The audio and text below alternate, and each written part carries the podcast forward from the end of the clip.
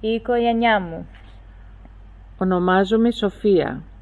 Είμαι στην τρίτη λυκείου και είμαι 18 χρονών. Σήμερα θα σας μιλήσω για την οικογένειά μου. Στο ελληνικό σχολείο ο διευθυντής μας μας είπε να πούμε λίγα λόγια για αυτό το θέμα με σκοπό να βελτιώσουμε τον προφορικό μας λόγο.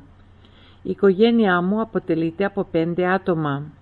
Είναι η μητέρα μου, ο πατέρας μου, ο αδερφός μου, η αδερφή μου και εγώ. Όλοι μας έχουμε γεννηθεί στη Μελβούρνη. Η μητέρα μου ονομάζεται Βασιλική και είναι δασκάλα σε ένα δημοτικό σχολείο κοντά στο σπίτι μας. Της αρέσει πολύ η εργασία της γιατί καθημερινά ασχολείται με την εκπαίδευση των παιδιών που αγαπά πολύ. Ο πατέρας μου ονομάζεται Γεώργιος και είναι ταχυδρόμος. Η δουλειά του είναι κουραστική, αλλά τον ευχαριστεί επειδή κάνει, όπως μας λέει, κοινωνικό έργο. Η αδερφή μου η Μαριάνθη είναι μεγαλύτερη από μένα. Είναι στο πρώτο έτος του Πανεπιστημίου, σπουδάζει νομικά και είναι 20 χρονών. Μία από τις πιο αγαπημένες ασχολίες της είναι η μουσική.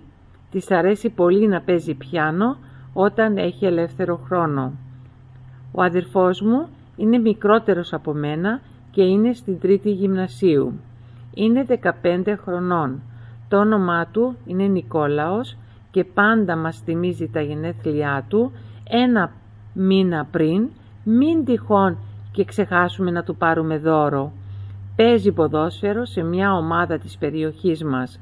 Μπορώ να πω ότι η σχέση μου με τους γονείς μου είναι πολύ καλή.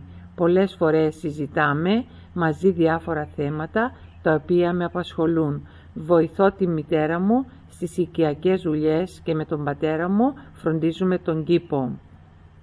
Η σχέση μου με τα αδέρφια μου είναι σχετικά καλή, παρόλο που μερικές φορές μαλώνουμε για μικροπράγματα και μας ακούει όλη η γειτονιά από τις φωνές μας. Όμως σαν αδέρφια νοιαζόμαστε ο ένας για τον άλλον και παρά τα μικροπροβλήματα είμαστε αγαπημένοι.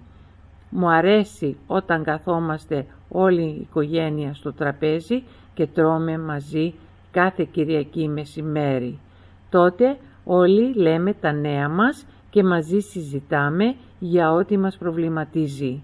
Είμαι πολύ τυχερή που έχω μια οικογένεια ενωμένη και αγαπημένη.